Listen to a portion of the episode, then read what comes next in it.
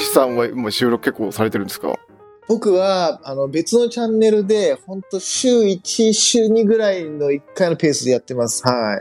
あの、僕のあの、ロンドン食堂っていう、まあ、食に特化した、はいはいはいはい。あっちの方は、ええ。まあ、2週間、最近2週間に1回ぐらいなんですけど、あと、えまあ、週に1回のピョコさんのチャンネルとディオさんのチャンネルはちゃんと週1回ーやってますね。あー。やっぱ相手がいるっていいっちゃいいっすよね。そうですね、はいそうですね。なんかある種のポジティブな強制力が働くというか、そうですね。あまあなんか、まあお互いに大切して、してるチャンネルなんで、そこはなんか、やってますねえ。え週一は。楽しく。まあ普通にこんな感じですよ。ただのぶさんとの雑談みたいな感じで、はいはいなんかお互いにちょっとキャッチアップで、ちょっとカフェ行くような感覚でやってるようなああ、感じなんで。いいですね。まあまあ楽しくやってます。はい。はい。なんかやっぱ、あの、最近は本当に自分一人でも収録してないし、なんか誰かとお話しすることもなかったんで、なんかこう忘れちゃいますよね。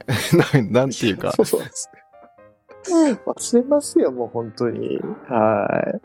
ちょっとじゃあ行きますか。はい。えっ、と、もう全然ゆるゆる雑談していくつもりで、あれなんですけど、もうすでに全然 OK です。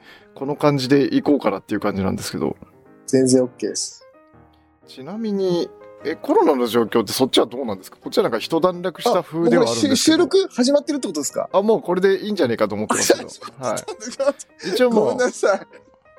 あの、前置きとかも何もなしで行こうかと思ってますけど。あ、そうだったんですね。いや、ごめんなさい。すいません。収あ録全然あの。こっから切ってやりましょうとかでもいいですよ。ああ、いや全然全然全然お任せします。大丈夫です。大丈夫ですえ。はせいぜい後で頭だけ切ろうかなぐらいの感じではあい。いるんで。やいやいや、わかりました。はあ、なんか全然ごめんなさい。収録が始まったと思わず。はい。い。収録されてたんですねあの。伝え方があれですみません。とんでもないです。とんでもないです。いやいや、とんでもないです。なんかずっとこう、気合い、スイッチを入れるのを待ってました。なんか、スイッチ。クラウチングスタートで待ってていただいた感じですか？そうそう、ずっとこう、今かな？今かな？そうそう。スイッチをちょっと入れるところ、ちょっとすめちゃくちゃほんと普通に素で話しちゃって。いや、いいんですよ。素でいいんですよ。全然いいんですけど。ええはい。あでもわかります、はいはいなんかこう、クラウチングスターってこう、あの、こう早く押してくんねえとちょっと体勢きついんだけどな、みたいな。は いそうですね。っていうのも、実はそう、一個ネタがあったんですよ。田辺さん、ええ一個だけ言ったのが、はいあの、田辺さんが使ってる音楽あるじゃないですか、いつも。あ、はい。ど、あれ、どんな音楽でしたっけ？ちょっとパッと出てこないですけど、ええあの、てってんてんてんてんみたいな。あ、なんかピアノのややつですよね。そうそうそう、ピアノのやつです、いつも。なんかどういう音だっけな？なんか、てってんてんてんてんみたいなあやつれどうだったっ。け久々すぎて。なんかあれ、小気味良い結構音楽で僕好きなんですけど、この間僕、えっ、と、2ヶ月前ぐらい、ちょっとニューヨーク行ってきたんですよ。はい。で、ニューヨークのゼイバーズっていう、すごい有名なベーグルとか、ちょっとこうお土産屋さんがあって、ちょっと高級デパート、高級お土産屋さんみたいな、スーパーみたいな。はい。で、そこで、あの音楽流れてたんですよ。そう。田中の歌のあの音楽流れてたんあれですよ。だって。あれだってなって、お父さんの音楽、世界規模だと思って、あれどっちの音楽なのいかなと思って。やいやいや、僕の曲っていうかあれ、あの、もともとは、あの、アアップルの、なんだ、ガレージバンドってあるじゃないですか。ああ、はいはい、ガレージバンドあそりますねこに、はいあの、フリーでついてる曲なんですよ。あ、そういうだから、結構、あの、ポッドキャストとか聞くと、あの、はいはいはいありがちな曲だったりはするんですよ。そういうのみんな使ってたんですね。知らなかったです。そうなんですよ。なんか、結構、あの、音声配信とか、ポッドキャストが、あのとかちょっとこだわり出すと、あの、音楽にこだわり出したりしません？まあまあわかります。はいなんかいい音楽ないかな、ないみたいな。かなって探すんですけど、ううんうんあの、やっぱりなんかこう、著作権がみたいになるわけじゃないですか。まあそうですよね。それではい一時期、はいはいああ、もうめんどくせえってなって一周回って、もうこれでいいやって。あの、アップルが使っていいって言ってるやつ。ことだったんだ。いや、あの音楽ゼイバーズで流れてたから、あ一びっくりしますよ体、ね。一体、なんか正体を知りたくなって、どこぞのなんか流行ってる音楽なのかなと思って、フリー、しかも著作権フリーで使ってるじゃないですか。はいはいはいはい。だから、どこ、どこの音楽なのかなと思ったら、まさかのゼイバーズがアップル御用達だったとは。そうなんですよ。そうなんですね。ゼイバーズって、あの、何屋さんなんでしたっけ？なんか、まあ、中入ったら別に高級っぽくないですけど、ルルブには、高級、なんか日本食料店みたいな、まあなんか日本でいうデパ地下的なお土産だったりとか、ね。食品だったりとか、で、その横に、あの、ベーグル屋さんが横についてて、まあ、結構そこもルルブとかに載ってる有名なんですけど、で、ちょっと結構ロゴとかもおしゃれで、なんていうんですかね、グッズとかも売ってて、それも結構お土産に結構好評みたいな。そこであの、ピアノの曲がな、おもむろに流れ始める。あの、てんてんてんてんで、ちょちょっとわかんないですけど、ちょっことれそ の多分、多分流せんのかなこれなんか、リバーサイド FM の機能でこれ、曲流せるっぽいんですけど、あ、これかな？聞こえます？あ、それそれそれそれです、それ。これです。え、そうそうそう、これです。この小気味音楽の、これこれこれこれ。これあれなんですよこれがね、流れてたんですよ。へえ。てんてんてんてんてん、ちょっとこう、なんだろう、この、ルノワールじゃないけど、ちょっとおしゃれな喫、なんか、ちょっと喫茶店入った時に流れるような音楽。えええはいはいはいはい。これがこれあれね、なんですれてちょっとびっくりしたんですよね。そうなんですね。いやいやそうなんですよ。で、ちょっとこれは絶対に言わなければと思って収い録やするときにびっくり。しますよね。はい。まあ、それだけだった。その、い、この1ネタだけ持ってきました。この1ネタだけで今日は。この1ネタで、こう、1時間引っ張っていくっていう、こう、スタイル。いや、もうこの1ネタだけでもう、あの、今日話そうかなと思ったんですけど、でも、本当実そう、あの、どっから収録されてるか僕わかんないんで、ちょっと2回目の話になるかもしれないですけど、ええあ全然全然。そう、あの、本当貞信さんとは前ね、本当に、はなんだろう、ずっとね、収録しようっていう話してて、できなかったんで、それも踏まえて、はい、ちょっと収録させていただこうと思って、ええはい、やってきました。あれ、最近どうですか？岩見さんとのコラボ配信とかは。あもう全然ですね。あの、岩見さんは、あの、多分、やろうっていう感じの話をしてくれるんですけど、いや、あちょっと、みたいな。あ、関係が逆転しちゃったと。あんだけこう、ね、そうです忠信さんからの岩見さん聞いて聞いてって言の、ってたんで。っね。ていうのも、あのあ、、そうなんですね。岩見さんがあの途中からやっぱあの朝収録の方がいいっていう風になってで僕が逆にこう朝きつくなってしまってで、はいはいはいはいはい。そこで岩見さんにあのそろそろ収録もどうですかね？みたいなお話をいただいたんですけどあのうーんみたいな感じでちょっと 朝起きるのが自信ないみたいな感じであのなんて言うんだろうこう中途半端な対応を取ってしまったみたいな感じになってますねはいいやいやいや、すいませんね。そんな中、5時にね、本当に。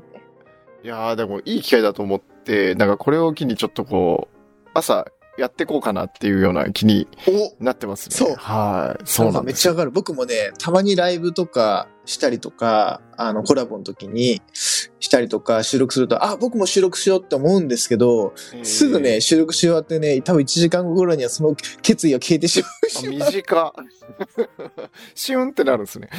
シュンってね、毎回思うんですよ。あライブとかこう収録すると、あ、やっぱ収録しようって思うけど、ええななんかその気持ちはね、また日々の暴殺にあの追われて、シュンシュンシュンとね、消えてしまうんですよ。ね。なんかやっぱさっよくないですね。き、あの、なりさんがおっしゃってたあの、他の方とのコラボでやると、割と続けてるっていうお話あったじゃないですか。まあ、ディオさんと。そうですね。ディオさんとピョコさんのはなんかね、やっぱリズムがいいっていうか、週のそのなんか楽しく、その二つはできてるんで、いいんですよね、それは。はい。なんかやっぱさっきもお話ししたんですけど、そういうのがあるとやっぱ、なんていうのかな、こう強制、ポジティブな強制力を伴ってこうやるんで、なんか割と一人で喋るっていうと、なんかその時のこう気分とかにすごい左右されちゃうじゃないですか。そうすると結果あの、こう仕事してると、あの、こう疲れてるでいって、こうやらない方向にこう傾いていくなっていうのはなんとなく思ってるんですよね。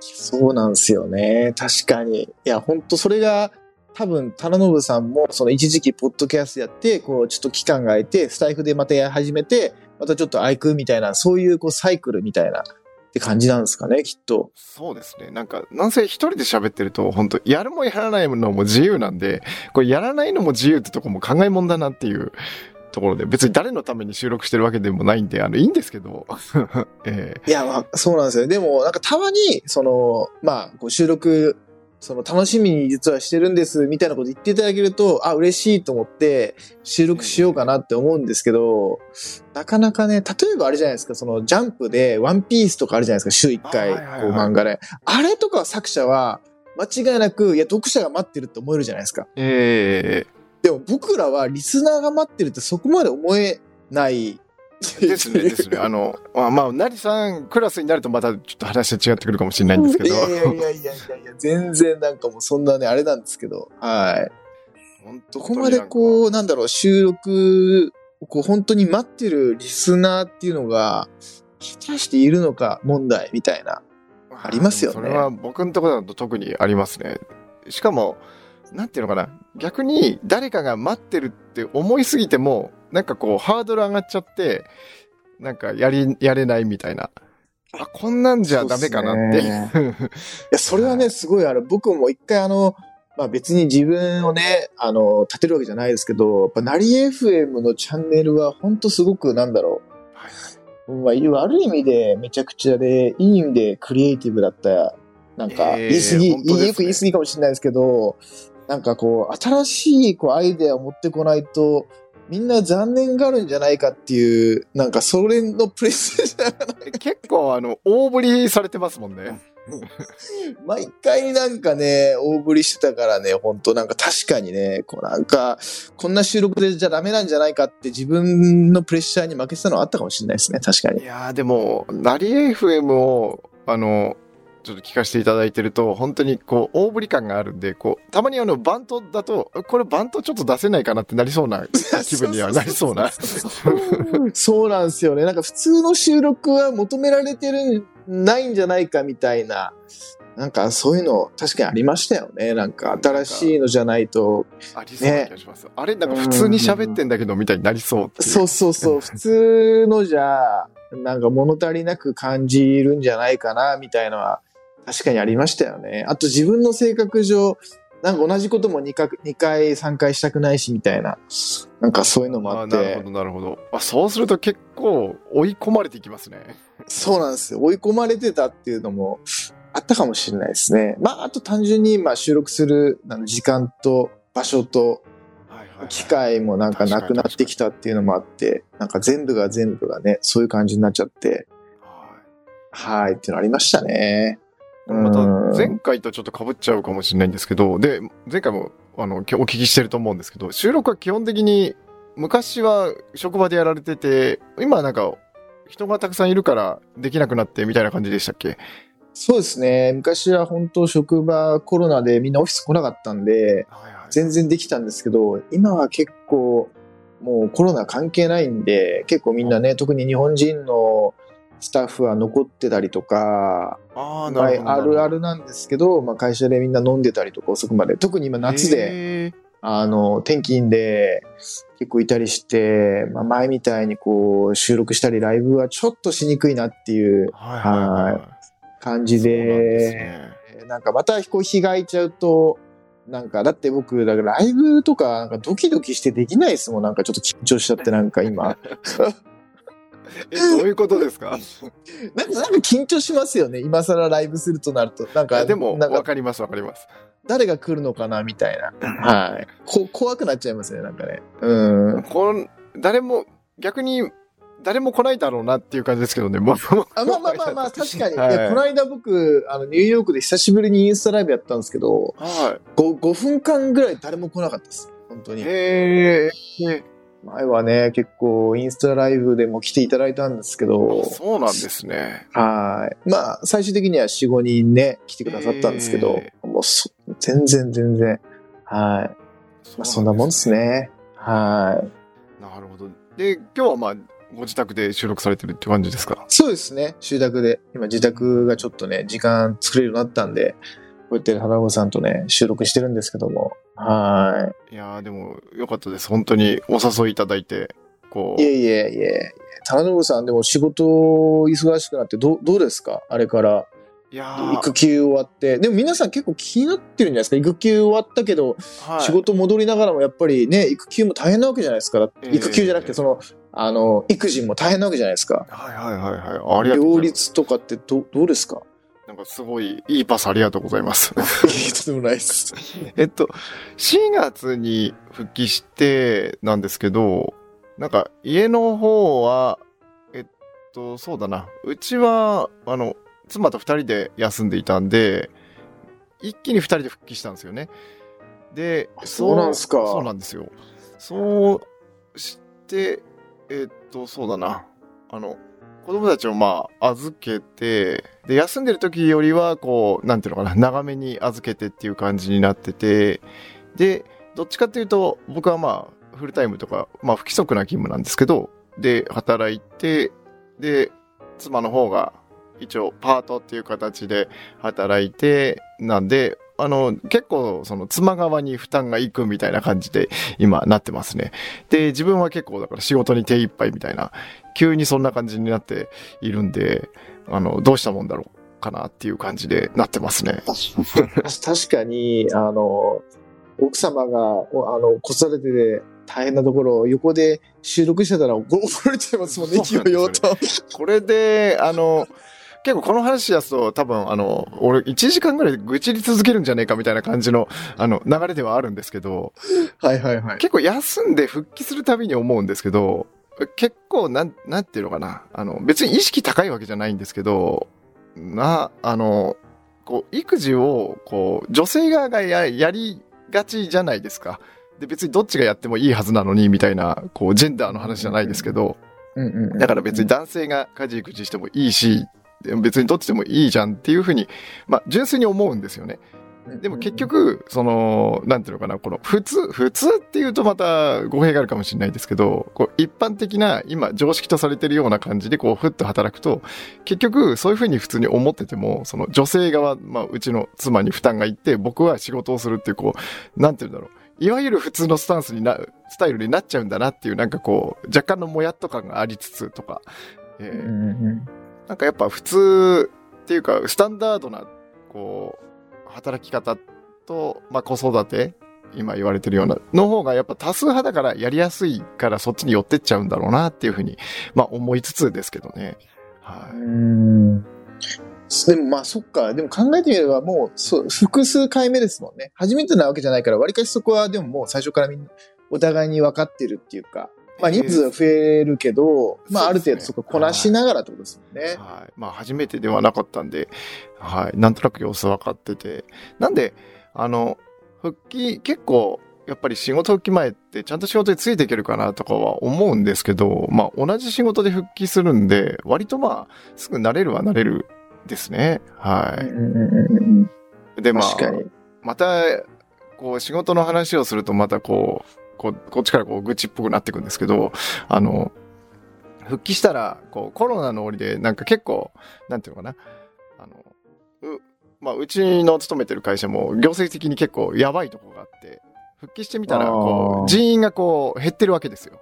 そうするとあ復帰前よりも、そう仕事は同じだったり、むしろ増えてんのに、こう人が減ってて、こう、やべえなってなって余計やばい感じになってます。あ、それはでもあれなんですか？その、会社の社員から、まあ、へ、変な話、ええまあ正直、忠信さんへの目はやっぱ厳しかったりしたんですか？それは。そんなことはなかったんですか？社員、えっと社風的に。あ、休むのがってことですか？はい、そうそうそうそうそう。でもそこは一応、なんていうのかな、うまいこと、あのー回して、僕は休む分について手が足らないっていう感じにはならないようにしてくれたんで、あ、なるほど。ええそこは、あの、良かったんですけどね。はい。なるほど。素晴らしい。それが会社として素晴らしいですね、それはね。そうなんちょっと、でも僕も、ここで、ちょっとパッと思いつきで聞きたいんですけど、ええまあこれちょっと個人情報っていうか、まあそんな多分全然、あの、うん関係ないんでわか大丈夫だと思うんですけど、ええうちの会社で、実は新しくデザイナー募集してて、ちょっと数ヶはい月前に、で、新しいデザイナーを雇ってイギリス人なんですよ。えはいはいはい。で、その方が女性で、実は面接の時に、あの、妊娠してるっていうふうに言われて、でも、あの、僕は、なんか会社として妊娠してるから、あの、採用辞めたいふうにはしたくないなと思ってう、んうんうんうんで、その彼女、すごいうちの会社に働きたいっていうパッションもあってはいはい。で、なんだろう、あの、まあ、ろもともと6週間のマタニティリーブ取りたくて、ええそれ以降は、あの、必ず復帰できると。ですごい、あの、入りたい会社だったから、ぜひ入りたいってすごい熱意があったんで、あの、まあ、もしかしたら難しいかもしれないけど、本人がやるって言ってる以上、まあ、取ってみようってと採用したんですね。はいはいはい。で、まあ、その、マタニティリーブ8月から入るんで、まだ働いてくれてるんですけども、ええその6週間で復帰する、特にまあ、まあ、男性女性ってまたいてあれですけども、まあ、ね、こう、赤ちゃん産む側で、あの、産んで、まあ、帰って6週間で帰って、どう、どう思います？ど、ど帰ってこれるのかな？本当にみたいな。6週間はしかも初めめて、初めてなんですよ。あ、翔さんですかね。はい、初めてのはい。初めてだと結構、なんていうのかな、その方がどうこうっていうんじゃなくて、あの、厳しいんじゃねえかなって気はしますね。い厳しい。一応、はい。うちの会社、オフィスには週2で問題ないので、週2になんで、旦那さんもまあサポートしてくれるっていうふうに言ってて、で、まあいろんなことあると思うんですけど、なんかその、職場復帰に対して僕へのアドバイスっていうか、まあなんかありますかね？僕も、っていうのも正直な話、やっぱりこえー。う面接前に、はい。まあある程度こう、6週間で本当に大丈夫大丈夫で絶対に入りたいからそれで行くって言って約束した手前、なんかあんまりこう、スポイルってなんていうの、その、甘やかすのもちょっと違うかなと思って、あんまりでも、うん、でも、でもサポートしたい気持ちあるんですよ。ああ、その塩梅難しいですね。そう。その塩梅が、そう、タラノブさんの経験上、どういうぐらいの塩梅、どの辺はこう、融通聞かして、うん融通聞かさないところっていうか、なんかそこら辺のこう、例えば僕今、あの、やっぱりこう、どうしても、緊急で病院行かなきゃいけないってことがしたら全然問題ないし、それは全然融通聞かしてやってるんですけども、逆に、あの、まあ、彼女は、その予定日まで働くって言ってて、さすがにそれ厳しいんじゃないって言って、その前は、やっぱ一週間ぐらいホリデー取って、そこはやった方がいいよって言って、その辺はこう調節はしてたんですけど、やっぱりいざ戻ってくるときに、そのどの辺のなんていうんだろう、こう、融通が、あバランスどう思いますかね、田中さん。変な話。これは、もう、本当なんか、日本でも、その辺は本当になんか、それがすっきりうまくいってるところってのはないんじゃないかっていうような、こう、永遠のテーマだと思うんですけど。やっぱり僕もなんだろう、他でやっぱね、給料を会社から払ってることと、他のね、働いてる方のバランスってやっぱあるじゃないですか。そうですね。はい。で、まあ、比較、はい。あ、どうぞ、すいません、どうぞ、田中さあん。いいいですか？まさはにその点だと思って、結局、その、なんていうのかな、こういうふうに言っちゃうと差、差というか、あの、なんていうんだろう、壁を作るような感じになっちゃうかもしれないんですけど、あの、子供を産んで育ててっていうと、やっぱりどうしてもやってみないと実感として伴ってこないっていうところがあるんで、どうしても同じ仕事をしていて、その他に同じ仕事をされてる方がどう感じるかっていうのと、の塩梅になると思うんで、なるほど。なかなか難しい。僕の立場としては、その、さっき、あの、ナリさんが、その、甘やかすのも違うと思うっておっしゃって、ま、もちろんその通りだと思うんですけど、多少甘やかしてるぐらいでちょうど良くなるんじゃないかっていうよりの意見なんですね、僕となるほど、個人としてはそういうこと。ですね。はいなるほど。なるやっぱり、ほどなるほどなんか、そういうふうに、本人が一番、こう、子供を育てながらやるっていう、こう、状況を、頑張るんだっていうふうに思っているとすると、その、うんうんここ配慮をお願いしますって言ってくるというのは多分よっぽどのことなんですよ、おそらく。うんなるそれっほど。て言いづらいことだと思うんですよね。はいでもそれってはいはいはい周りで働いてる方からすると、いや、あいつだけ子供がいるからって、あの、特別扱いされてっていうふうにやっぱりどうしてもなっちゃうんですよね。うんうんうんで、特に、あの、なんていうのかな。こう、子供いなくて、その、独身で、まあ、バリバリ働いてるみたいな人方からすると。でも、それって僕も全然答えは出てないんですけど、やっぱどっちがこう、いいとかっていうのはなくて、まあ、それぞれのやっぱ正義があって、どっちも正解であってっていうところなんで、ちょっと難しいですよね。はい。うんなんか、そうなんです。特にその、あのーなんだろう、初めてのお子さんっていうことで、やっぱ経験してないことだし、やっぱお子さん生まれたら多分絶対的に仕事よりそっちの方が大切になると思うんですよ、僕は。なんとなく。あ、でも、それも、ああ、はい、どうぞ。あ、人によりますかね、やっぱね。人によるってことですかね、やっぱね。あ、あの、本当に人にもよるし、生まれてくる子にもよると思うんですよね。ああ、そっか。なでるほど。結局生まれて全然手のかからない子とかもいたりするしうんあの逆にもう夜泣きっぱなしでとかになるともう 6, 6週間でお母さんも本当にこう不祥兵みたいになってこう昼間出てくるみたいにもなりかねないしでも。逆に子供が全然夜すやすや寝てくれる子だったら多分そんなに普通に「あ全然静かですよ」って言って普通にやれるっていうパターンもあると思うんですよね。なるほど、そっか。なんか、その、本当に、なんだろうな。多分、その日本が思っている以上にこっちはわりかしそういうところにすごく寛容なんで、えあの、まあ、多分、雰囲気も、あの、言いやすい雰囲気でもあったりすると思うんですよ、ある程度。なるほどうんそれは絶対あるし、えだからその、特に、まあ、これ文化的な違いで、あの、イギリス人は正直めちゃくちゃ言ってくるんですよ、逆に。逆ああ、なるほど、なるほど。そんなに言うみたいな。めちゃくちゃ言ってくるんですよ。だからあんまりすぎて、こう、に進むのも、あの、どうかなって思ってたんですけど、忠信さんから甘やかしすぎるぐらいがちょうどいいって言われて、あ、なるほどってちょっとはっと思ったんですよね。まあ、それぐらいが逆にその子にとって、そのね、男女関係なく、まあ、あのね、お子さん抱えた時に、まあ、それぐらいいいのかって今ちょっと思えたんで、あ、それすごいいいアドバイスいただいたなって思って、いやいやいや。そっかそっかと思い直ししましたね。まあ別に僕、甘やかさ違うってちょっと厳しくいこうって意味じゃなくて、なんだろう、本当にこう、あまりにもこう、それを理由に、こう、結局こうなんか、全然、ね、あの、働けない状況であったら意味ないなと思ったんですよね。そう、お互いに。なるほど、なるほど、なるほど。単純にこう、なんだろう、あの、ね、会社としても、給料を支払いして、でも彼女がずっと働けない状況だったら、多分逆には思い切ってちゃんと休職して復帰した方がいいです復帰するなら。そうですね、そうですね。だからそういうところはちゃんとメリハリつけた方がいいなと思って、っていうのは考えてたんですよね。例えば、極端なこと言うと、あの、パートになるとか。なんかそういうような工夫とかはお互いにやってて、でも僕はサポートはしたいと思ってるんですよね。えー、圧倒的にやっぱり。その辺のでも、販売っていうのはどのぐらいかなっていうのはすごく僕も、ある意味、いい意味で僕も今回自分にとってもチャレンジングだと思って、そこをすごく。ああ、でも、本当に、それ、あの、素晴らしいなと思いまして、あの、はい、本当にそこだと思うんですよね。その、結局、働きたいっていうのはあるけれども、その、これも難しいんですけど、結局、その、まあ、育休とかにしても、その、育児に関する配慮、配慮についても、その、なんていうのかな。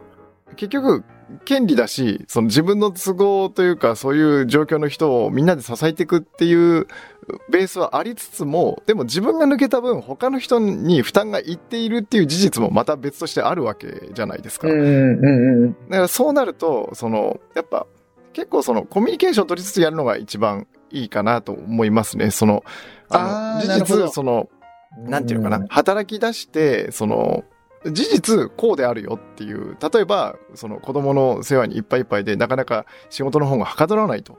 まあそうであれば、だからさっき成さんもおっしゃったように、ちょっと一旦こう休んでさ、もうちょっと、このそっちに集中してもらって、もう一回そのちょっと落ち着けてから来ないとかっていう、そういう提案とかは、やっぱこうずるずる、あ、いいよいいよ、いいよいいよで行くんじゃなくてっていう、そういうこう提案とかはまあ月随時していった方がいいのかなとかは思ったりはしますね。はい。そう、でないと周りもやっぱり、いいよいいよで行かれちゃうと、いやいや、こっちの負担パネんだけどな、みたいにもなりかねないじゃないですか。そうなんですね。その塩梅が、もちろんね、みんなが、極端なこと言うと、なんかすごい寛容で、ね、OK な人間だったらいいのかもしれないですけど、でもね、やっぱそこはなんかある程度、みんなが思う、サポートはしながらも、なんだろう。なんかすごく難しいんですけどね。でもサポートしたい気持ちはやっぱあるし。そうなんですよ。うん。そうそうそうそうそうそうそれでもすんごいわかります。なんか、うん、サポートというか、こう、共存していかなきゃいけないんだけど、でもやっぱ、そうですね。面白く思わない人はいるんだろうなっていう。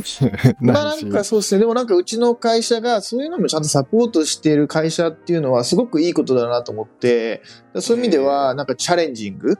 う自分にとってすごく大きな、いい意味でチャレンジングだなと思って、別にその子を、なんかこう、なんかその子を対象にこう自分のチャレンジを作ろうとしてるとかじゃなくて、たまたまそういう機会があったんで、なんか単純に自分もこう、なんかそれで、ね、これを持って僕も経験できて、ね、なんか成長できるとお互いに一緒にいいかなっていう気持ちもあって、はい。いや、でも本当になんか、お互いいい、いいんじゃないかなって勝手にまあ傍観者として思いました。はい。いや、もう全然ね、なんかその頃元気な子生まれて、普通にちゃんとね、復帰してお互いに働ける環境であればね、全然いいんですけども、まあでもそんな簡単にやっぱね、物事っていかないだろうなと思ってるんで、まあなんか最初から今から、うん、どういうぐらいがいいのかなみたいな自分の中で心づもりはあるんですけども、それちょうど今たまたま、別にこういう話実はするつもり全くなかったんですけど、カルノムさんの話を聞いて、て、でも、すごいいいアドバイスいただきがする。やっぱこう密にコミュニケーション取ることが重要なことと、その、まあ、一個やっぱり、あの、その方によりもっと自分が思っている以上に、まあ、寄り添うのが重要なんだなって今すごい思いましたね。はい、あ。りがとうございます。いえいえいえいえ。ちなみに、お子さんいて働いてる方って他にはいらっしゃるんですか？女性でってことですか？ああ、えー、っと、そうですね。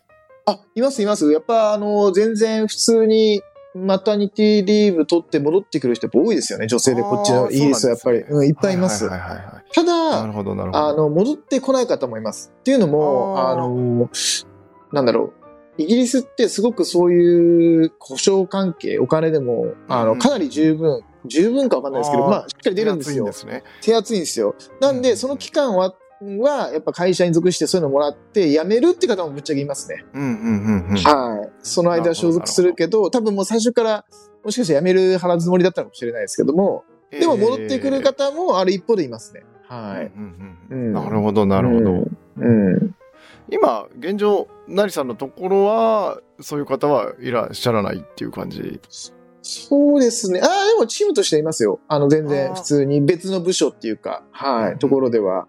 あの、ただその方、その子は例えば週3で働くとか、週2で働くとか、まあそういうふうに工夫して、はい、やってますね。やっぱりだから、だからやっぱりフルで5っていうのはね、やっぱりすごい難しいなと思うんですけど、まあ幸いなことにその、ね、えー、っと、今度デザイナー職なんで、まあ家でも、まあできるっていうのがまあ強みではあったりするんで、まあ時間取りながらできるんで、まあただそうですよね。そこは僕もどれだけ集中してできるかっていうのは、ちょっと僕も経験してないので、なんともわからないなってとこなんで、それはやっぱりさっき、原信さんがアドバイスいただいた通り、まあ実際にその状況を聞いて、あの、集中できるのかできないかとか、えー、まあ、そういうのを話しながらやっぱりこう解決していく以外にはないのかなとちょっと思いましたね。はい。うん、いや、でも、なんだろうな。なんとなくこう想像するっていうかだと、あの、多分、まあ本当にさっき言ったように、出てくるお子さんにもよるんですけど、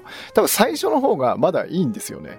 あの、なんて言うんだろう。ミルク飲んでるだけぐらいの時って、あの、夜泣きがひどい子とか、その、はい、よく泣き出しちゃう子だと大変だと思うんですけど、なんていうのかな、こう、言い方悪いですけど、こう自走しないうちは結構いいんですよ。こう寝ててくれるじゃないですか。だから多分最初の半年ぐらいは割とそんなに、あの、寝返り打つぐらいまでは、あの、もしかしたら結構働けちゃうかもしれないんですよね。うんうん、で、その自分で動くようになってからが一番手がかかるんで、あ、そうか、目が離せなくなったりするんだ。6ヶ月から1歳半、まあ、もうその先はないからもう3歳ぐらいまで行っちゃうのかな。ワンが一番手が離せないし、多分家でそのデザイナーの仕事してるっていうのも、その寝てたら別に邪魔しには来ないじゃないですか。これ、捕まり立ちして歩くとかになってくると、こう、例えばテーブルにこうガシャガシャガシャってって、これ何これ何みたいになっちゃうと、なんか家でも全然こう、はかどらないみたいな状況になってくると思うんで、おそらくこう予想するに半年から1歳になるぐらいの時に、なんか一回天気が来るんじゃないかなっていうような気はしますけどね。えー、なるほど。な、そうなると、あれですね、本当密にコミュニケーション取るのがキーになってきそうな気しますね。なんかね、仕事割り振るだけじゃなくて、やっぱりこう、まあ、こっちは1ヶ月に1回キャッチアップ、 one-to-one はあるんですけど、まあそれをね、 biweekly、まあ2週間に1回とかにして、まあ、やっていくような感じなんすかね。まあわかんないです。もちろんリスナー聞いてる人、え、もっと一週間に一回じゃダメだよって思う人もいるかもしれないけど、まあ、そこはですね、やっぱお互い、お互いにですね、お互いに決めてちょっとやっていくのがいいかもしれないですね。どれぐらいの頻度かっていうのはね。うん、本当にお子さんの成長具合とかに全然寄ってくると思うまあ、その方がね、どういうふうな働き方をされるのかわかんないですけど、本当に一人で見てやっていらっしゃるのか、たまにはあの、預けたりとかできたり、それとも他に複数見てくれる方がいるとかで全然違ってくるとは思うんですけど、ね、まあそれもね、そうですよね。僕もちょっとそこまでは聞いてないんで、まあちょっと聞いてみましょうかね、今度ね。まあ旦那さんはなんかサポートしてくれて、あの、旦那さんの方も、多分確か取るって言ってたのかな？取るって言ってたんで、でね、多分おそらく、ちょ、ちょっと確認しないとわかんないですけど、正確には。まあなんかそこ、まあそうですね。あの、ちょっと聞いて、やっぱりそういうところ、まああれですよね、プライベートのことなんで、まあどこまで聞いてからいいのかっていうところもありますし、まあその辺もね、ちょっとこう悩みみたいなところもあるんですけど、まあでも、そうですね。まあそのやっぱコミュニケーションがやっぱ重要なのは、まあどこまで行っても。もそうだと思います。本当に。うん。状況日々変わると思うんで。そうですよね。確かに。いや、僕としても、ね、できれば長く働いてほしいなって思ってるんで、うん。うんうんうんそうですよね。まあだから今日、でもすごい、めちゃくちゃいいアドバイスいただきましたね。いやいやいやいや。本当に、なんかどれぐらいの、ね、まあ人によるとは思うんですけどね、バランスがいいのかなってずっと考えてたんで。うん、うん、でも、その、なんていうのかな、子供、こう、馬、産んでから、多分、その、ご本人さんの考え方とか感じ方も、おそらく変わると思うんですよね。だから、それでまたどうかっていうところもあると思うんですよね。やっぱ、なんていうのかな。これ、女性、これは女性特有だと思うんですけど、この出産っていう経験ってまあ女性しかしないじゃないですか、当たり前ですけど。で、そうすると結構その、ホルモンバランスとかもあるみたいで、やっぱり、その体的に、その子供が第一っていう風なみたいに、こう、なるらしいんですよね、体の状態が。それは僕も、あの、聞いたことあります。はい。あはいはいはい。そうなると、その、出産前に、これは別に、今、適当なこと言ってるとか言うつもりは全くないんですけど、あの、こう、子供をこういう風にやって、仕事をこういう風にこなしていくんだって思ってても、産んでみたら、やっぱり子供が一番だなってなり得るっていうことも、もう全然自然なことだと思うんで、まあ、そういう意味でもなんかあんまり決めつけすぎずに、その、その時の状況状況でっていうのがやっぱり重要なのかなって思って、いますね。はい。確かに。でもこれ、ふと思ったんですけど、えー、もちろん、タラノブさんは子育て経験してやってらっしゃるからあれなんですけど、えー、なんかね、女性からしたら、あの、男二人何も分かってなくて喋ってるなみたいな聞かれたらどうしようかなってあるあるある、あります、あります、あります。ちげえよって。そうじゃないんだってって、その可能性説はね、濃厚ですよ。ずっと聞いてて、あの、憤りを持ってた人どうしようかなと自分はなります。ええー、あります、あります。その可能性説は十分に、こう、あの、わからない同士がこう喋ってる。いや、そうそうそうそう。あくまでね、あの、憶測、憶測でわからない同士が、まあでも、トムさんはまだね、比較的ね、あの、わかりやすい立場にいると思うんですけどね。あ、本当もし、もし間違ってたらね、申し訳ないって今やって、まあ、っていうか、本当に。本当にあの、もうむしろあの、ぜひあの、ツッコミを入れてください。そうですね。そうですね。はい。そうですね。はい。むしろあの、私にも喋らせろと。そうですね。二人そこに正座して並べぐらいの感じで。うん、そうですね。なんかもしね、ご助言があればぜひいただきたいんですけども、はい。どんな意見でもちょっと受け入れますので、はい。ぜひ、ご、あの、ご視聴いただけるとね、嬉しいなと思ってるんですけども、はい。なんかその状況結構好きですけどね、このあの、答えが誰も知らないまま会話が進んでいくっていうそういう感じは結構好きですけどね。した。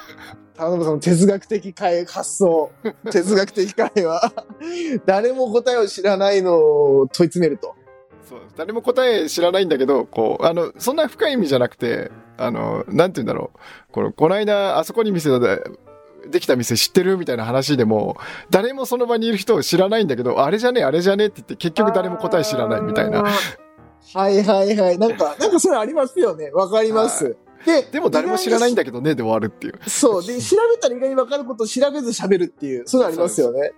わ、はい、かります。まあ、例えば、あ、これコンビニ新しくできたよね。あれ？セブンだっていやいや、ファミマじゃねって言って、あ、誰も、あの、答え知らないけど、あ、まあいいか、みたいな。ありますね。確かに。確かに。そういうの確かに楽しかったりしますね。なんか、なんなんですかね、そういうの確かにね。すいません、なんか、変なあれを差し込んじゃいましたけど。いやいや、全然全然全然。いや、だからなんか、いやでもいい勉強になったな、本当に。今日本当それ。いや、楽しみですね。どんな感じで、あの、お子さん生まれてくるのかっていうのも。ねえ。まあでも、タロブさんの言われたアドバイスで、あの逆にあや、あの、甘やかしているのがちょうどいいっていうのは本当肝に銘じて、ちょっとそれをね、ちょっとやっていこうかなと思います、本当に。まあ、ご本人さんにもよるんでしょうけどね。だから、なんていうか、難しいんですよね。その、なんていうのかな、このうがった見方をすると、その、なんていうのかな、この、子供を理由に、こう、うまく、こう、なんていうんですかね、交渉のカードにしてるみたいな人も多分おそらく一部にはいらっしゃるんですよ。でも、それって外からわからないんですよね。結局のところ。いや、いや、それですよね。確かにね。それで、本当に、いやいや、それ、交渉のカードにしてるんじゃないのって言って、本当に、それで割り食うのって本当に困ってる人なんで、うんうんうんうん。なんか難しいなって思いますよね。確かに。確かに確かに確かに。うん。まあ、永遠のテーマか。難しいと思います。うん。うん、確かにそれで前ね、あの、田辺さんとぴょこさんがお話ししたときに、なんかすごく圧迫してる生活、ぴょこさんされたとおっしゃってましたもんね。大変だったって。えーうん。本当に、だから、なんていうのかな、これもあれなんですけど、多分その、独身で、こう、普通にバリバリ仕事してるって、子育てに、こう、関わったことがないって方からすると、本当に思った以上に大変なんで、うん、うん、そういうことですよね。なるほどで。すよね。そういうことですよね。だからまた、あの、大変大変アピールするのもちょっと気が引けるみたいな とこもあるしっていう。いやいや、うん全然全然。そっかそっか。その辺ちゃんと寄り添ってちょっと頑張ろうかな。本当に。なんとうも、ん。うんなんともですわ。はい。確かに。まあでも、僕も逆にね、なんか変な意味、いい経験だと思って、ちょっと、うんあーやっていこうかなって思思ってるんですよね。いや、なんかまさかこんな話すると思わなかったので、ちょっと意外な話になっちゃって。すいません、ありがとうございます。こいや、全然全然。す。ごいいい勉強になったんで。あれですか、田辺さんはまた、でも、配信とかって、あ、そう、あとね、ちょっと一個田辺さんと興味ある話一個あって、あの、この間僕、あの、僕の大学の友達が、実はポッドキャスト一年、いや半年前ぐらいかな始めてて、で、始めたよって連絡来た後、まあ僕とか音声配信割としてたんで、気軽に、ちょっとじゃあ今度一緒に、あの、ゲストと呼んで、呼んでよみたいな話したら、はいはいちょっとまだ早いみたいなこと言われて、ちょっと早い。そうそうそう、慣れないからね。で、で、ついこの間、本当やっとね、コラボ、コラボっていうことはあれじゃないんですけど、あの、その彼女も一人で、ポッドキャスト黙々とやってるだけなんで、あえの、さ、で、なんかたまたまその、あの、僕らの友達一人もたまたまジョインして3人で収録したんですけど、ええ。だからその時に、まあ、音声配信なんでやったのとかそういう話してて、聞いてて、はいはいはいで、ちょうどコロナの時に、あの、まあ、また音声配信来るブームみたいなのあったけど、ええどうやっててみたいな話したら、あの、スパッと、それただやってる人の願望でしょって言われて、もうガビーンと思って、あ、なるほどと思って、もう逆におなんか納得しちゃったんですよ、あの時に。ええそうええええ音声配信来る来るっつって言ってこ来ないじゃないですか、田中さんといつも喋ってますけど。はいはいはいあれは、そう、音声配信しちゃってる人の願望だけなんだと思った時に、あ、それ納得したんですよ。そう。すべて僕納得しちゃったんですよ。あれは音声配信してるやってる人の来てるって言われてる、来るって願望でしかみんな喋ってなかったんって思われて、いや言われた時に、お、あ、もうすべてがもう納得しちゃって、本当に。確かに。だから、来てほしい、来てほしい、来てほしい、やっぱ来ねーっていうことだってことですよ そうね。そうそう。あれは、来るって言われてなくて、自分らが来てほしいっていう、こう、希望の耳がすごい、がってる耳がこう、捉えるじゃないですか、そしたら。えですだからです。わかります。そうだから、アンテナ上がっちゃって上がっちゃって。そう、アンテナ上がっちゃっての、そう願望でしかなかったんだって思って納得しました、すべて。だから来る、来ない、来ないっていうか、来るって言われてる、ないなって思っちゃいました、そもそももう、そしたら。いやー、なるほどな。でもそれはありますね。だから、こう、来てほしいから、来てほしい兆候をこう、つぶさに捉えて、そこう来るとどんどん思い込んでいってしう。まうっていう。そう。そう。だったんですよ。ねそう、田辺さん、すべてあれで解決しました、もう。なるほど。まあ、こう、例えるなら、こう、雨が降ってほしいって時に、こう、あの、下でカエルが鳴いてて、もうカエル鳴いてるから、これ雨降るぞ。あ、雲も出てきたし、降るぞすべてが雨が降るという、こう、予兆にこう思えてきて、いや、カエル鳴いてるし、雲出てきたし、あの、まあ、夕日もあれだし、これ絶対明日雨降るよね、と言ったけど、結果自分で降りたい材料を探してただけだっていうことになるわけですよね。それなんですよ。だかありら得る、かもしれないです。多分、この10年間、音声配信は一回も来てないんですよ、きっと。実は、実は波は、あの、我々が作っていた説。そう、そう、波はに、脳内で。そう、勝手に作った説なんですよ。で、それ聞いて、すごい僕も逆に冷静になれて、だから別にどうこうってわけじゃないですよ。音声配信僕好きだし、来てほしいのは気持ちあるし、はいはいはい。ただ、すっごい第三者からすると、願望だけで一切来てなかったっていう現実に僕はもう、ずっと一目されました。いや、でも、その、やっぱ第三者の方の意見って面白いですよね。そうなんですよ。で、しかもその人が特に音声配信してるからこそ僕すごく逆になんだろう。それがこう、まあ真実のまで言わないですけど、なんかある一方の見方っていうか、あ、なんかそういうことなんだなみたいな。うん、納得しちゃったんですよね。完全に外側じゃないってことですよね。そうそうそう、金外側じゃないからこそのええなんか納得感みたいなのあったんですよね。うん。ちなみになんでその方始めたんですかね？っていうか、あの、もしそれチャンネルあれば、ちょっと僕聞きに行くんで教えていただいていいですああ、もかちろんです、もちろんです。リンクお送りしますよ、終わった後。あありがとうございます。な、ああ、な、なんで、なんか、その、まあ、そのコラボした時に、始めたきっかけみたいのは言ってなかったんですけど、まあ、やってて、なんでやってるかっていうと、まあ、もともとラジオ好きだっていうのもあったんですけど、なんかその子も、まあ、実はデザイナーなんですよ。で、イラストレーターで、あの、物形作る仕事だからこそ、なんか形作るとった時に、なんか物事に影響をすごい意識しちゃうと。えなんだろう、こう、例えば、こう、一つのレストランのロゴとかメニュー作ったら、そのレストランがうまくいくとか、商品のパッケージ作ったら、それがこう、売れるとか売れないとか、ーうんうんうんうん。形あるものってなんか一つの、こう影響みたいなの考えてやってるけど、音声配信でポッドキャスト投げた時に、どう影響するかもわからないところがすごくいいって言ってて、気楽？その、それによって自分が思いもよらないところで、まあ影響起きてもいいし、影響起きなくてもいいっていう、その気楽感っていうか、かそれがなんか楽しいみたいな。逆にこうどうなるのかわからないっていう、その未知なところっていうか。えこれ、あの、その子聞いて違うって言われたら申し訳ないですけど、そんなようなことを喋ってました。うん。なるほど、なるほど。要約してみるはい、要約すると。まあ、あの、その3人でコラボしたところでは、もっと詳しく喋ってるんで、まあ、トラドブさん聞いていただいたらもうわかると思うんですけど、そうそうう。そう、なんかそういうことを言ってましたね。うん。ただ、始めたきっかけは、まあまあ、なんか興味あったんじゃないですかね、きっとおそらく。で、なんかそういうのやりたいな、なんか趣味みたいなって言ってました、本当なんか。はいはいはいはいうんうんうんへえ。いやー、でも、音声は来てないっていうのは、まあ、実感としてもなんとなくわかりますけどね。言ってしまった。来てないんですよ。確かに、本当ね、コンペ。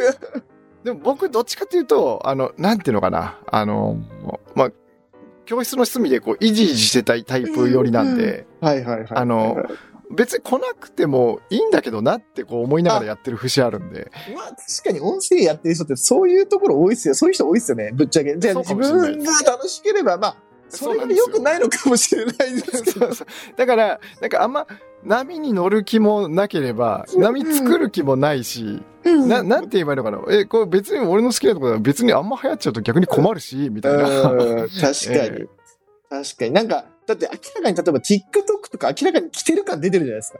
明らかああー、はいはいはいはいはい。に。うん、確かにそれと比べると、あの、来てないなっていうのが確かに。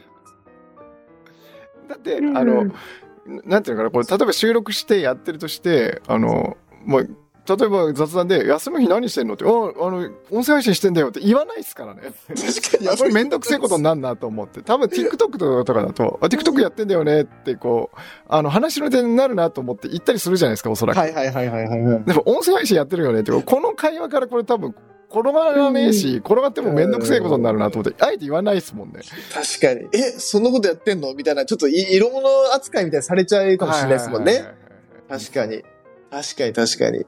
まあね、まあ、アメリカとかだとね、まあ確かに広告がそこに伸びてるとかってなってて、まあそういうのも多分あれなんでしょうね。日本にいて、あの、材料にしたんでしょうね。ほあの、来てるっていう材料に勝手にしたんでしょうねアメリカ。から来んぞ。うんうん。なんかそれ、それ自分願望にしちゃってたんでしょうね。来るぞっていうのがね。ですね。あーそのカエルが鳴くみたいな、そういう近いことですよね、きっとね。それこそ。はいはいはいそんな気がします。うん。いやー、まあちょっと、まあまあまあ、うんまあでもね、やってる身としては、まあ確かに、来てくれたら嬉しいですけど。うんい。やーでも爆発的にはこういかないんじゃねえかなって思いますね。あの、な、なんだろううんな。クラブハウスで急にあれ来たのがむしろ、あ面白いと思いましたけどね。でもやっぱクラブハウスも声でもバズることあんだってど。どっかどっか行っちゃいましたよね。なんか最初だけで。あれでしたね。もうビットコインみたいになってましたね。急ビット上がってビット下にがるみたいな。ね、なんか、まあ、ある一定の層はついてると思うんですけど、そのね、必ずその一個ブレイクしたらそこの住人みたいなやっぱり絶対いるじゃないですか。はいはいはいその層には多分いるんでしょうけど、まあ、ね、ぼもうね、一時期のあのでかいブームみたいのはなくなりましたよね、なんとなく。うん、そうですね。ちょっと今音声が途切れましたね、こちら。あ、本当ですか？大丈夫ですか？はあ、でも大丈夫い。です。だからクラブハウスのの話題をしたら、こう途切れるっていう。あ、すいません。なんか、働いてるのかな？なんか力が。えークラブハウスをディスると、あの、もしかしたら、こう、何か通信回線が。大丈夫です。ディスってないです。事実言ってるけど、ディスってないです。ディスってないです。素敵なアプリです。あれも素敵なアプリですよ。クラブハウスももちろん。完全に手遅れ感出てますよ、これ。いやーね、だからなんかこう、でも確かにね、音声配信本当ね、あの、じっくり聞かないとわからないっていう、そこにね、魅力と難しさがあるんですよね。だからなんかこう、TikTok とかってあの、まあ、今だんだん長くなってきてますけど、基本短いのでって、あの、なんていうのかな。あの、インスタントな感じじゃないですか。そうですよね。あとビジュアルやっぱ強いんですよね。ですよね。音声って真逆を行く感じがするね。これ、スルメみたいな感じなんで。そうっすね。確かに。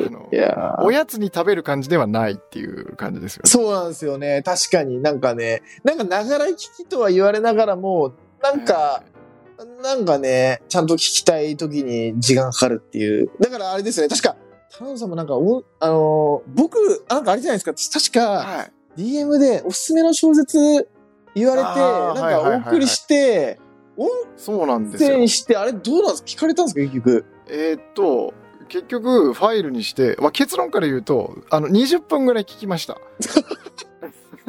物語多分何も始まってないんじゃないですか ?10 分じゃ。始まってないですね、なんか。しかも、やっぱりあの、自動音声で読んでいくんで、はいはいはい。なんか、なかなか入ってこなくて、あなるほど。朗読とはまた別だから、そうなんですよ。朗読だとまた違ったかもしれないですけど、これ今ちょっと探してるんですけど、音全声、音声にした時間の方が長かったんじゃないですか圧倒的に。長かったです。えーっと、今見ると、えーっと、ちょっと特殊なことやってるので、今、数字上で22時間26分。で、これ多分0.7倍速でいくんで、多分30時間ぐらいあるんですよね。うわあの、国取物語ってやつ。あ、そうですね。それすごいおすすめしたんですけど、やっぱ、なんか難しいっすえっとこれどこ。なこれ、再生しちゃうのかなこれ、これ、あーっと再生しちゃった。えっと、21分だから30分ぐらい聞いてますね。なるほど。でもそっか、そうなるとやっぱなかなかね、すごい本好きの田野さん、でしたけど、最近本も読む時間もなかなか取れないって感じ。ああ、そうなんですよ。というか、もともと、その、本は好きなんですけど、やっぱ目を取られちゃうってすごい時間取っちゃうじゃないですか。なんで、こう全部、あの、オーディオブックにして、もうひたすら家事をしながら聞き続けるっていうのをしていて、若干でも今変態的に数だけはこなしてますね。あ、あ、でも今別、別のものは聞いてらっしゃるってことですね。あ、そうなんです。なるほどその20、30時間っていうパイが、なんかこう物語だから一気にいかないと、この、やっぱ、あの、わかんなくなるかなと思ってうんうんうん、ちょっと一気に行きたい思いがあってうんうんう、んその、なんていうのかな。始められ、そういうさスタートを切れないっていうのを、ずっとこう、縄跳びに入れないでずっといるみたいな感じで、あの、そっか1時間2時間のやつをちょっと、そっち優先的にやってるうちに、どんどん、こう、後に後にっていう感じで。だから、多分これ、ファイル作ったのはもうだいぶ前なんですよね。こう3月とか、4月とかに。そうですよ。ね結構前でしたね。僕もパッと今思い出して。いや、全然全然。いや、なんかわかりますよ。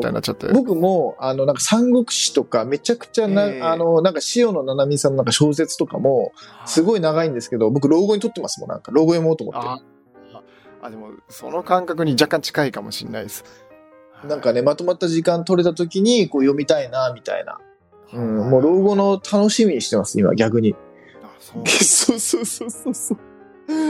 なんかゆっくりする人生になったら読もうかな、みたいな。読みたいな、みたいな。読みたいっていう気持ちあるんですけど、そう、なかななんかね、長官ってすごい、まあ僕、だから小説でも、うんあの、司馬遼太郎の坂の上の雲ぐらいですね。あれぐらいまでしか読んだことないですね。あの、その、シリーズ的で長いもの読んだって言ったら、あれでもうんうんうん 10, 10巻弱ぐらいあったかなちょっと覚えてないんですけど。へえ。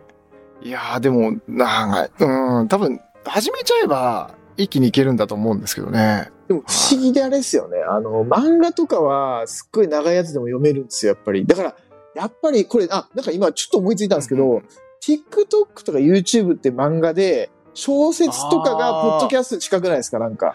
あり得る感じしますね。それいい、いい仮説ですね。ですよね。やっぱビジュアルが、はいやっぱドラマとかが特に TikTok で、漫画が、こうなんか、なんだろう、あの、あビあビなんか DVD とかテレビでみたいな、えーなんかそういう感じですよね、なんとなく。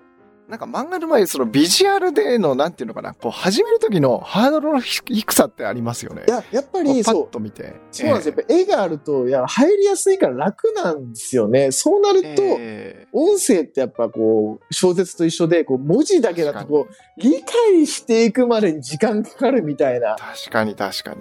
ああ、なんかそれすごいいい例えになった気がする、今日。ああ、でも、本当そんな気がしますよ。この最後の最後に来て。最後の最後に来てね。そんな感じですよね、なんとなく。ええー、大体こう乗ってくるっすよね、これ時間によって。確かに確かに。そうなると、今更小説が来るかっていうと、多分来ない感あやっぱりそんな感じですね。ええやっぱ結論そこへ行くってそこですよね。うんやっぱこれ来ないぞと。うん、やっぱだから、その、その層は絶対いるんですけど、まあ多分それな、なんだろうなって、パイがただ若干本当まあその一定のパイがいるっていう、ファンがいるだけっていう感じですよね。それはそれで。うん、うん、うん。なんか、そっち系ですよ。やっぱ深く行く感じっぽいですね、やっぱり。そうですよね。どだって今でも多分、多分その、女子高、女あ女子高生とか、その小小学生、中学生、高校生で、フうんァンは絶対いるじゃないですか、小説である一定の好きな人は。ええでそれは絶対いるんですよ、そのパイは少ないからず。はい必ずいるっていう、コーナーファンはっていう、そんな感じですよね、ええなんとなくね。だって、ああ、でもすっごいわかります。小説好きな人って多分めっちゃ好きっすよ。多分なんとなく好きな人は多分いないっすよ、きっと。絶対そう、そうなんですよ。もう、もうふ深くもうえぐるように、こう、好きな人はいるんだけど、かといって、じゃあ、こう、朝教室で、おはよう、昨日の司馬遼太郎読んだとか言われならねえ そうならないですよね。なんかその、流行り物とか実用書読むっていう人多分いるんですけど、その気になったやつ、一発的に例えば、ね、よくあるじゃないですか、芥川賞その10代が取ったから爆発的に流行るとか、映画化されたから流行るとか、なんかそういうのもは、絶対こう、例えば、ポッドキャストとかで、一個すごい、まあ、ポッドキャストあんまないですけど、まあなんかね、パズって、こうなんかみんな聞くみたいなのあるのかもしれないですけど、まあそれに近いのかな、みたいな今聞いて話してて、ちょっと思いましたね。うん。本当そうですね。こう好きな人はいるんだけど、それをこう共通の話題にするかっていうとなかなかっていうところですね。一時期ああれだったんですよ、ポッドキャストも、あの、ハパ英会話とかすごい流行ったんですよ。多分あの、ああのね、中田さんが紹介して、英語勉強したい人がええ多分一時的に聞くみたいな。でもこうずっとー聞かないみたいな。えー多分あったと思う。はいはいはいそういうのは多分あったのかなみたいな。一時的な流行りみたいなやつは。うん。なるほど、なるほど。はい。まあなんかそんな感じですかね。うん。ちょっと思ったのは。はいまあじゃあ今日の結論は、あの、音声配信はビッグウェーバー来ないという 結論が出たところで、根強いファンはいると思います。はい。間違いなく。うん。深く、深く少数で、こう、我々はまあやっていくという。う。そうですね。はいまあその僕らも住人ですから、はい、もちろん。ええみんな仲良くしてもらえると嬉しいなと思います。はい。全然ディスってるわけではないです、もちろん。僕らもね。ええあの住人なんで。でもはい。もちろん今時点の見解なんで、これがもう、あの、次にはもう180度変わってるってことも、まあ、そうですね。逆に音声配信来たら、これ見ろと全然罵っていただいて問題ありません。はい。え はい。はい。はい。そんなところでまあ、6時を回ったところで、あ、そうでした、ね。一旦これで、そうでした。はい、区切りとさせていただいてもよろしいでしょうか？も。ちろんです。ありがとうございました。すいません。貴重なお時間で。はい。全然何も考えずに本当走ってきて、あの、何さんが何者かとかも何もあ、話さずにそういえば、なかったですね。いつも大体紹介するのに、それもなかったわ、今思えば。でもなんか僕この感じが好きなんで、あすいません、なんかこう、いやいや扱いが存在で本当すいませんっていう今。思えば確かに、出だし、僕、何も自己紹介してないなって今それ気づいた。全然いいです、本当に。はい。ありがとうございました。はい。ちょっとなんかこの感じで、また、また、まあ、前回もそんなこと言って僕からあの全然お誘いできなかったんであいやいや、れなんですけど。全然、また、あの、はいぜひぜひ、僕の方から声さかけさせていただくか、ぜひぜひやりましょう。はい。ちょっとなんかもう僕、成さんにも聞きたい、聞きたいっていうか、相談っていうか、聞聞いてほしいっていうか、があって、あ、そうだったんですか？なんか、そうなんですよ。あ、そうなんか、結構あの、こうデザイナー会社で経営されてるっていうところで、はいなんかそういう働き方ってどういう働き方してんのかなみたいな、あー、なるほど。聞きたいなっていうのもあって、なというのもなんか自分もやっぱ復帰して、なんかこう仕事ばっかずっとしてて結構こう自分が悩んじゃって、あこれ、これしんどいなと思ってるところがあって、なんか、ただ僕の場合、あれなんですよね。本当他の働き方っていうのを実際にしたことがないんで、他のこう働いてる方ってどういう感じなのかなっていう、あの結構、なんていうのかな、対局にいる風に僕は感じてるんですよね、成さんを。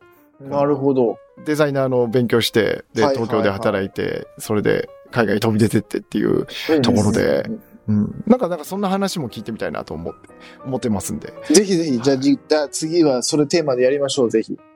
えー、ちなみに、これ、あれですかね、あの、奥様が日本に帰った時限定みたいになるんですか？いや、限定なわけじゃないですけど、あの、たまたまなんかより時間取りやすかったんで、あのー、そうなんですね。そうなんですよ。まあまあタイミング的にも、あの、なんか僕いいかなと思って、この辺ぐらいでと思ってたんで、うん、まあ、なんか夏になったら声かけようかなと思ってたところ、ちょうどこう、嫁もね、日本に帰るってことだったので、まあそんな感じで。ちょっといろいろタイミングがあってって感じなんですね。そうですね。いろいろタイミングがあって。その前、まあちょっと、それ時間過ぎちゃったんですけど、あの、自分のちょっとこう仮引っ越しとかあって、実はあのコラボチャンネルも全然できなくて、そう,、2ヶ月ぐらい。そうなんですよ。で全然できてなかったんで、で、まあ、このタイミングでいろいろまた、あの、その友達のやつも、あずっとやりたかったんですけど、タイミングできなくて、で、できなくて、そうそう、できなかったりして、このタイミングだとできるなと思って声かまあなんか、でも向こうからなんかたまたま LINE が来て、そうそう、なんかそれでじゃあ、あの時の話だけど今できるみたいな。なんかだから全部タイミングっすよ、たまたま。はい、このタイミングで。そうなんですね。はいはいはい。